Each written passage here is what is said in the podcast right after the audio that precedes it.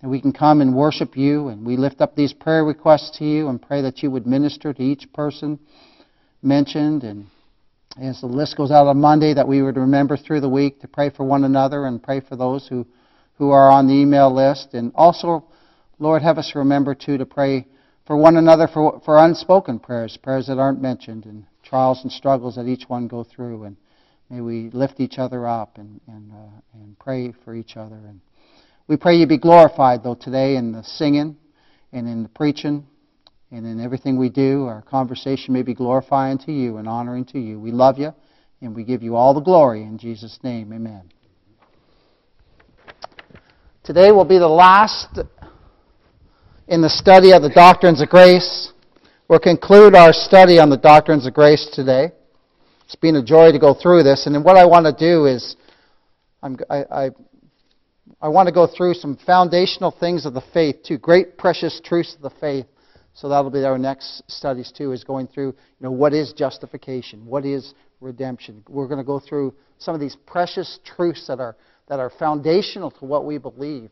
And, and, and dig into them more than what we would just in a, in a, in a um, you know, in mentioning them or looking at a certain verse. I, I'd like us to really just dig into what that is all about. So, but this week we'll conclude our study on the doctrines of grace. And as I said before, there's much more to what we believe than just five points. So if someone asks you that, you know, do you believe the five points? Yeah, I believe the five points, but there's a there's a whole lot more than what I, than just five points of what I believe. In the church body and our constitution, we believe in the in, in these five precious truths. And these these these doctrines, they're not manufactured in our minds like, like religion does. Religion manufactures doctrines and manufactures supposed truths in their minds and then says, well, this is the truth, and, and they rip out a, a, a scripture in context. No, what we believe is based upon what the scripture says, in the scriptures alone. We don't, if it, if it can't be proved in the scripture, don't believe it. Just cast it aside. Because this is our final authority. Now, these five points that we believe as a church is total depravity, also known as total inability or original sin. When Adam fell, we all fell with him. Unconditional election, which means that God's election was based upon absolutely nothing in us. It was all his good pleasure and his, and his will. Limited atonement or particular atonement, Christ died for his people on Calvary's cross. Irresistible grace, which means that God will save and, and draw his people to him, and we cannot resist it. We cannot resist it. And today we're going to look at perseverance of the saints, the P in the tulip. And this will conclude our study on the doctrines of grace. So we've seen in our studies already that when Adam fell, we fell. And that man is utterly unable to save himself. We have no ability, no ability to save ourselves. That's why we, we need a Savior. We need Christ. We must be saved by Him and Him alone. And thanks be to God that in eternity, He chose a people based upon nothing in them. Based upon nothing that we would do and nothing in us. Because all we are is sin. All we do is sin. Everything we do is tainted by sin. But praise be to God that He chose a people. He chose them. He chose them, and He gave them to Christ. Fallen rebels is what we are. But He chose a people. He chose, God Almighty chose to save a people in Christ in eternity. I, I don't think, I, I, sometimes I think about that and I just, it just, it's mind blowing, to be honest with you. It really is. But He did this. And for those elect sinners that, that God chose and gave to Christ, Christ paid the price that God demanded. And he really did. He did not die for everyone. He died on the cross for his people. He shall save his people from their sins. And, beloved, he did it. He did it. And then for those, each, each of those elect, each of those that were given to Christ by God the Father, the Holy Spirit draws them draws them with an irresistible grace. And then today, as I said, we're going to look at perseverance of the saints, which means that those the Father gave to Christ, those the Father chose in eternity in Christ, those for whom Christ died for on the cross, and those who are irresistibly drawn to God by the Holy Spirit, God will not lose one of them. Not one of them. He will not lose those he has chosen in eternity. He will not lose those whom Christ has redeemed or purchased on Calvary's tree. He will not. And this is God we're speaking of. Now, if it was based upon us, right, we'd lose it all the time, wouldn't we? We wouldn't even be able to keep it. I wouldn't. But it's not based upon me. It's not based upon my doing. It's based upon God and His decree. And what God has promised, He will accomplish. He will accomplish. He does not lose one of those He called with His irresistible grace.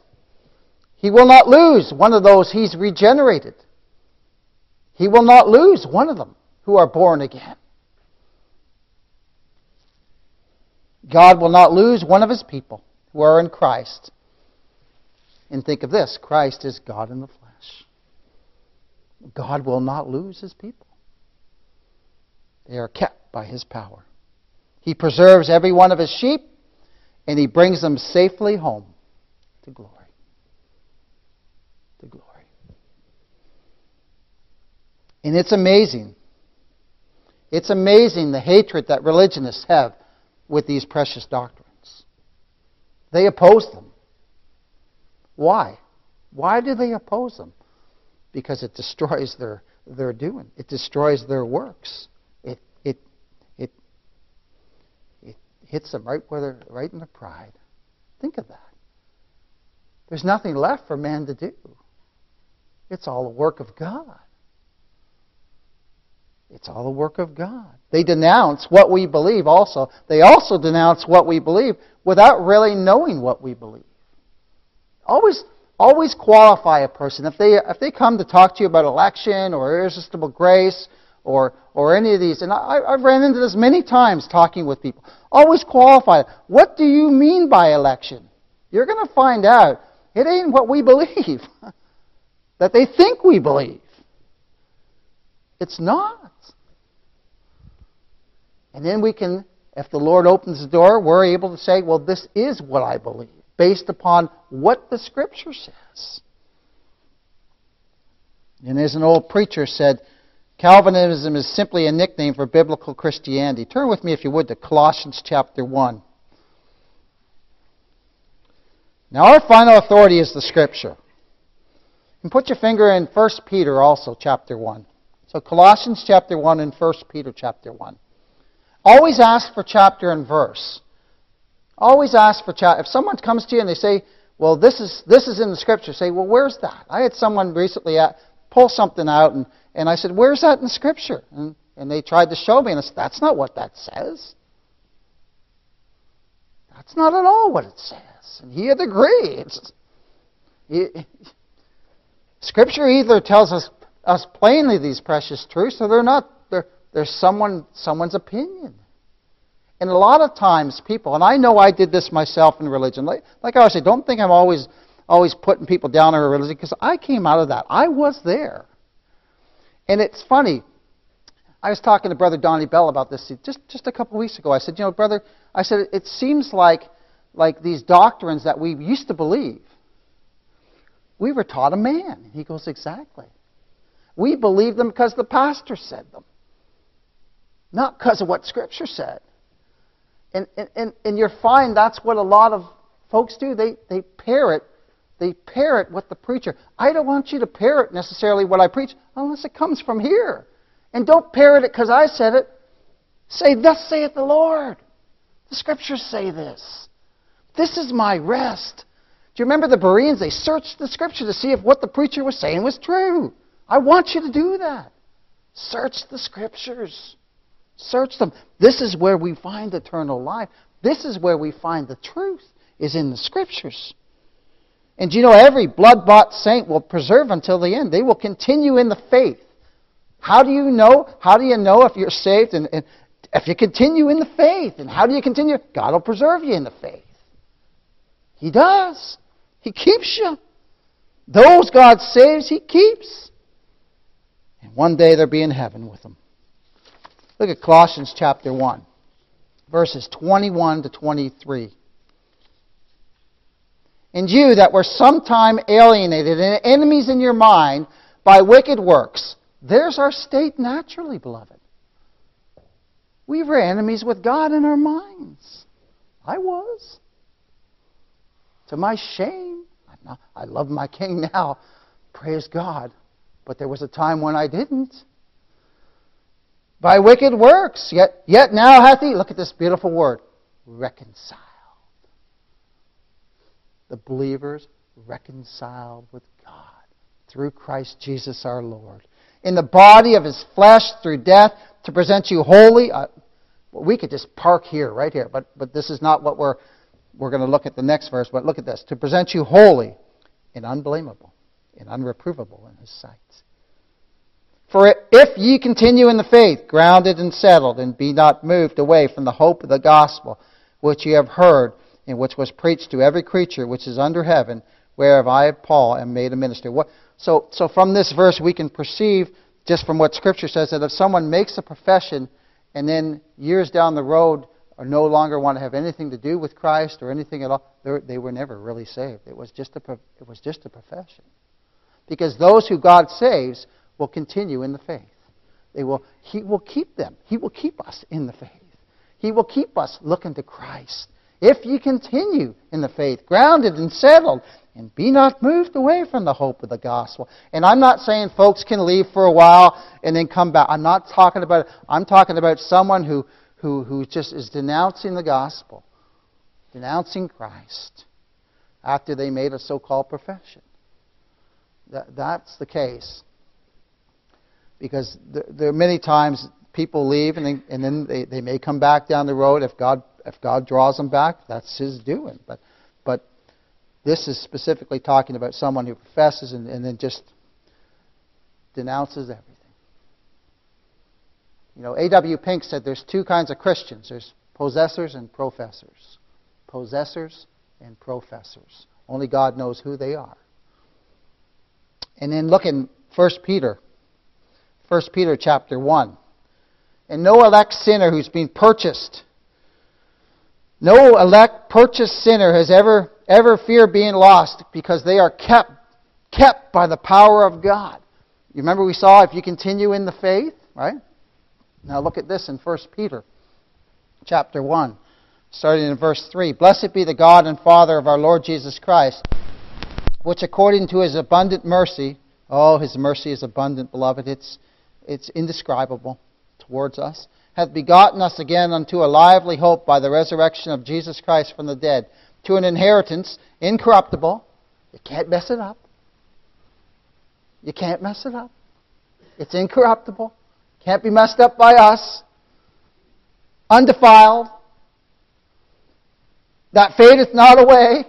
Why doesn't it fade away? Because it's God's keeping it. It's it's His reserved for you, reserved in heaven for you. We looked at that before. When you reserve a table, your name's there, and that table's yours. Well, for the believer, we're we're reserved in. They have a spot reserved in heaven for you. Who are? Look at this verse right here. Who are kept by the power of God. So if we continue in the faith, we are kept by the power of God through faith, see, believing on Christ, continue to believe on Christ, unto salvation, ready to be revealed in the last time. Wherein ye greatly rejoice now, though now for a season, if need be, you are in heaviness through manifold temptations, that the trial of your faith, being much more precious than, than of gold that perishes, though it be tried with fire, might be found unto praise and honor and glory at the appearing of Jesus Christ, whom having not seen, ye love. Whom having not seen, ye love.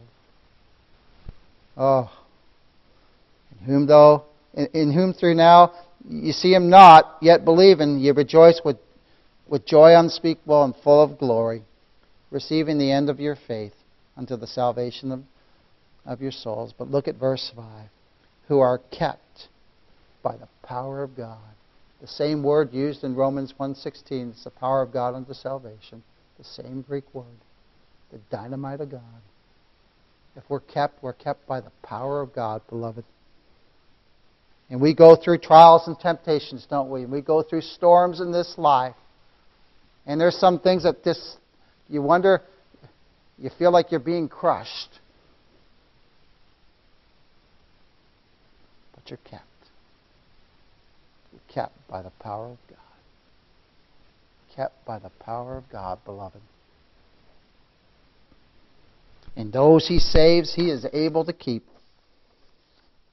God has purposed to save a people in Christ, and Christ died for those people, and the Holy Spirit calls those people. Think on this. If one of them failed to arrive in heaven, then is not God's will defeated? Do you see the corner that people paint themselves into who believe you can be saved and then lost and then be saved and then lost? Do you see the corner that they painted themselves into?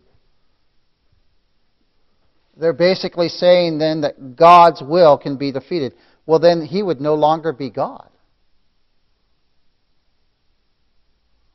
But no, our God, declaring the end from the beginning and from ancient times the things that are not yet done, saying, My counsel shall stand and I'll do all my pleasure. Isaiah 46:10 and in Ephesians 1:11 it says in whom also we have obtained an inheritance being predestinated according to the purpose of him who worketh all things after the counsel of his own will. Does that sound like a God who can be defeated? Absolutely not. That's the God who keeps us. That's the God who keeps his people. So we say, away with that foolishness.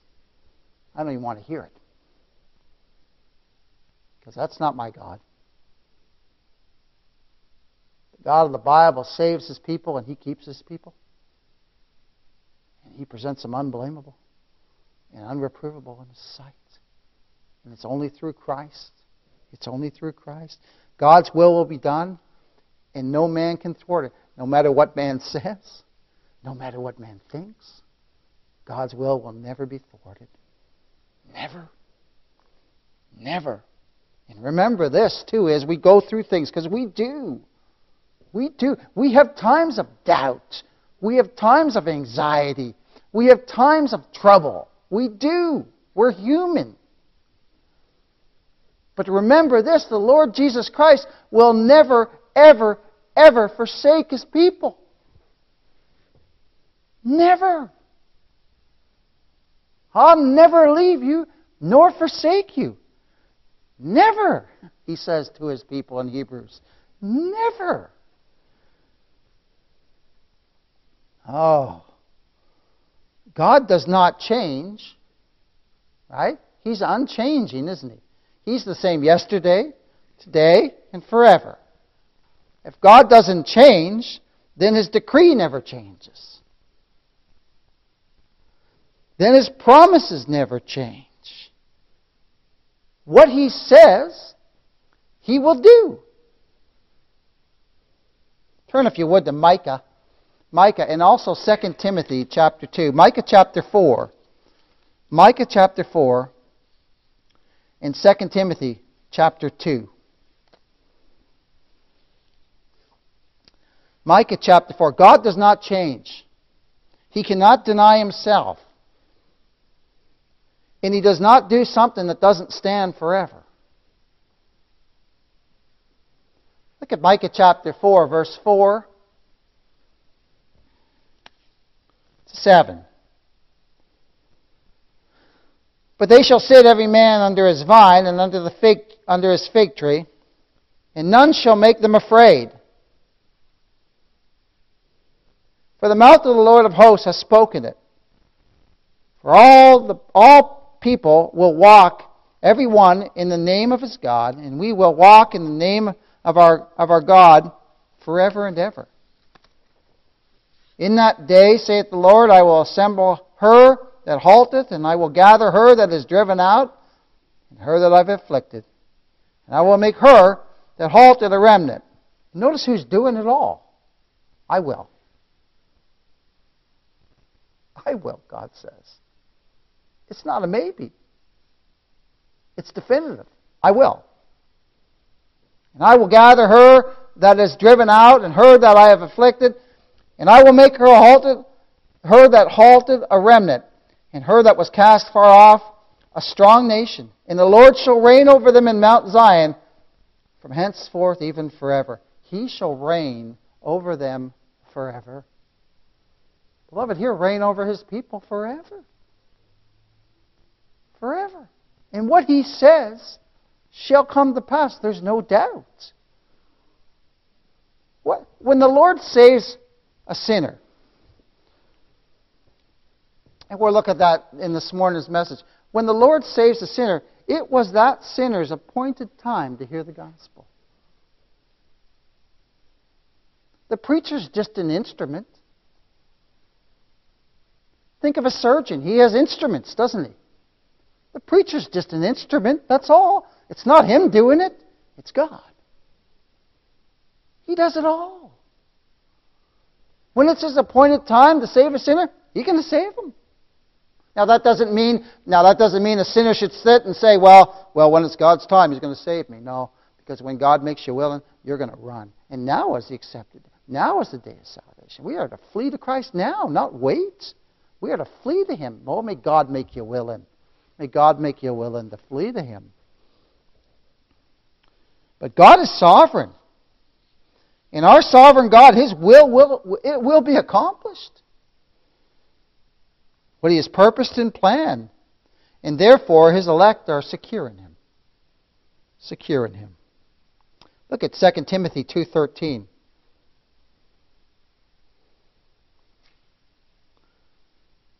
If we believe not, have you ever doubted? Let's be honest. We all have, right? We all go through times like that. Lord, I don't understand what's going on. If we believe not, yet he abideth faithful. Look at this. He cannot deny himself. God has given a people to Christ. He can't deny himself, beloved. He cannot deny himself. Ecclesiastes says this, 3.14, I know that whatsoever God doeth, it shall be forever. What God does is forever. What we do is temporal, right? What we accomplish on this earth is temporal. What we gather on this earth is temporal. Someone else, it's going to eventually go to someone else. But what God does, beloved, is forever. It's forever. So when He saves a sinner, He's going to keep a sinner. He's going to keep them. God is sovereign, and His will will be accomplished. Turn, if you would, to John chapter 5. How are we eternally secure in Christ?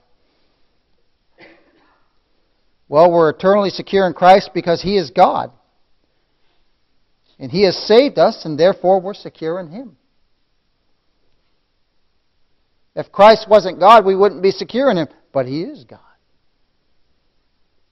And He was God. Look at John chapter 5, verse 24. Verily, verily, I say unto you, he that heareth my word and believeth on him that sent me hath everlasting life, and shall not come into condemnation, but is passed from death into life. If you pass from condemnation, you can't be lost. You, you can't be bought before the judgment seat. You're unblameable, like Scripture said.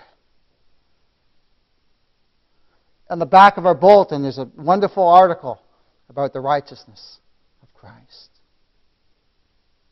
A righteousness which Jehovah cannot find a flaw in. And it's in Christ. It's, it's the righteousness of Christ.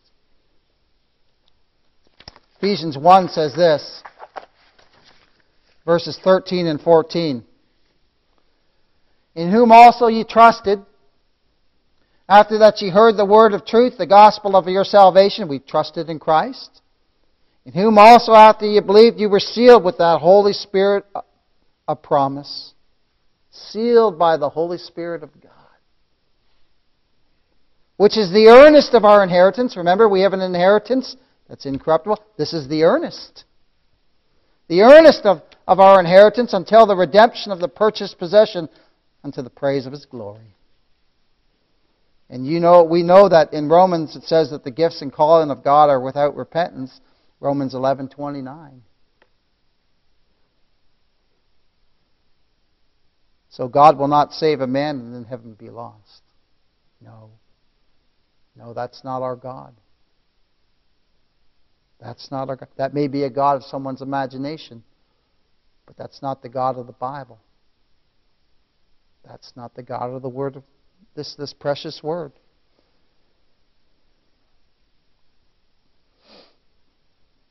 And now it's important for us to stress, too, that Calvinism is not man made in the sense of the script, these precious truths that we've looked at. All Calvin did was take precious truths from the Scripture and put them into a systematic theology.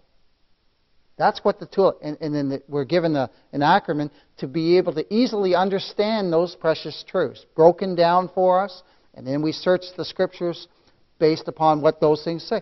And it's the truth of the Scripture. And then his students, in refuting Arminianism, simply took these precious truths, which are scriptural, and, and refuted Arminianism with them. They're just truths from the Bible. And so that's why preachers say that Calvinism is just a nickname for biblical. We don't follow Calvin. We, but, but the truths that he that he, that he bought out are precious truths. Are precious truths. So the scriptures we've looked at show that, that this salvation and these precious truths are not man made. But they come from Scripture. They come from God, who, who is the author of this precious book.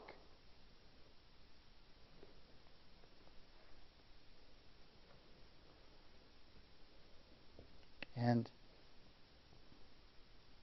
the scriptures have shown us that salvation is not a man, but that it comes from God.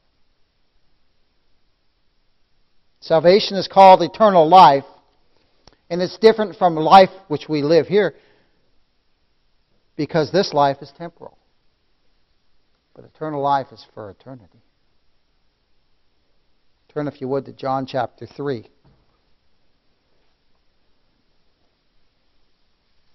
And then put your finger in John chapter 17. John chapter 3, verse 15. That whosoever believeth in him should not perish, but have eternal life. For God so loved the world that he gave his only begotten Son, that whosoever believeth in him should not perish, but have, have everlasting life. Now, world there, we know from studying, is, is the known world, and we know also that God only saves His people. And this is speaking of His people, not the whole world in general, but His people. So if God, so if, if, if this life is eternal, and it's everlasting, and it comes from God, how can we lose it?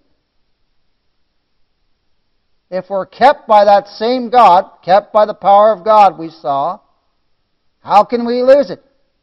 We can't. It's in Christ. But if, but if you've made a profession of your own, if God hasn't saved you, but if it's your own profession, then, then, then the Lord need, need to flee to Christ. Because that's a false refuge. That's a false refuge. But these are written that you might believe that Jesus is the Christ, the Son of God, and that believing you might have life through His name. See, life only comes, eternal life only comes through Christ and nowhere else. Not by works, not by uh, a denomination, but only in Christ and in Him alone. And in Him alone. Look at John 17. We're finished with this, verses 2 and 3. We have everlasting and eternal life through Jesus Christ our Lord. And think of this eternal life without time limits, without time limits, in eternity in Christ. Look at John 17, 2 and 3. As thou hast given him power over all flesh, the Lord Jesus Christ has all power, all power, everything is subject to him. He should give eternal life to as many as thou hast given him. He will give eternal life to those the Father has given him. And this is life eternal, that they might know thee, the only true God, and Jesus Christ, whom thou hast sent. So Jesus Christ saves and keeps his people. In one day, beloved, one day we will see him face to face. May we just rest and repose in that. And reposing just means sitting and resting. May we rest in this precious truth that those God saves, He is able. He is able. He is able. We're not able. He is able to keep.